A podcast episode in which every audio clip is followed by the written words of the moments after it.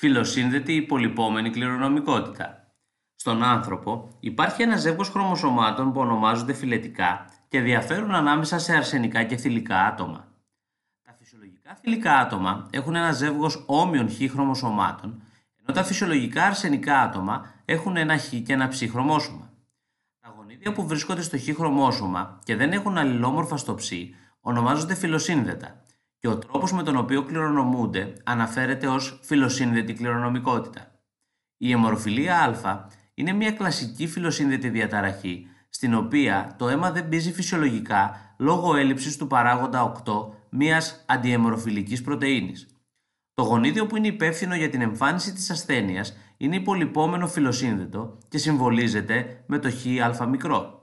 Το φυσιολογικό αλληλόμορφο που συμβολίζεται με χ α κεφαλαίο είναι επικρατές. Επειδή τα αρσενικά άτομα έχουν ένα χ χρωμόσωμα, ενώ τα θηλυκά έχουν δύο, θα υπάρχουν δύο πιθανοί γονότυποι στα αρσενικά. Χ μικρό ψ και χ κεφαλαίο ψ και τρεις στα θηλυκά, χ μικρό χ μικρό, χ κεφαλαίο χ μικρό και χ κεφαλαίο χ κεφαλαίο. Η κληρονομικότητα των φιλοσύνδετων υπολοιπόμενων γονιδίων ακολουθεί ένα εύκολο αναγνωρίσιμο πρότυπο. Ένα υπολοιπόμενο φιλοσύνδετο γονίδιο εκφράζεται φαινοτυπικά σε όλα τα αρσενικά άτομα που φέρουν το γονίδιο, αλλά μόνο σε εκείνα τα θηλυκά που είναι ομόζυγα για το υπολοιπόμενο γονίδιο. Συνεπώς, οι ασθένειες που ελέγχονται από υπολοιπόμενα φιλοσύνδετα γονίδια εμφανίζονται συχνότερα στα αρσενικά άτομα και πάρα πολύ σπάνια στα θηλυκά άτομα.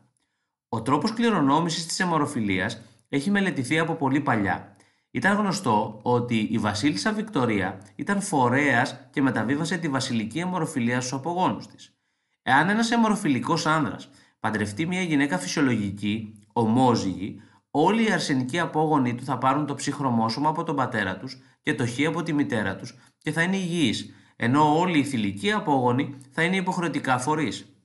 Α υποθέσουμε τώρα ότι ένας θηλυκός απόγονος της προηγούμενης περίπτωσης, δηλαδή μια φορέας της ασθένειας, παντρεύεται έναν φυσιολογικό άνδρα. Δημιουργούνται απόγονοι με τέσσερις γονότυπους που εμφανίζονται με ίση συχνότητα.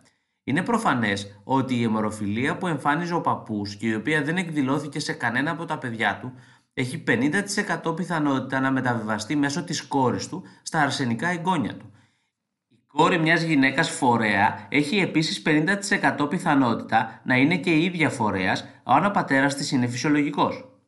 Με τον ίδιο τύπο κληρονομικότητας κληρονομείται και η μερική αχρωματοψία στο πράσινο και το κόκκινο.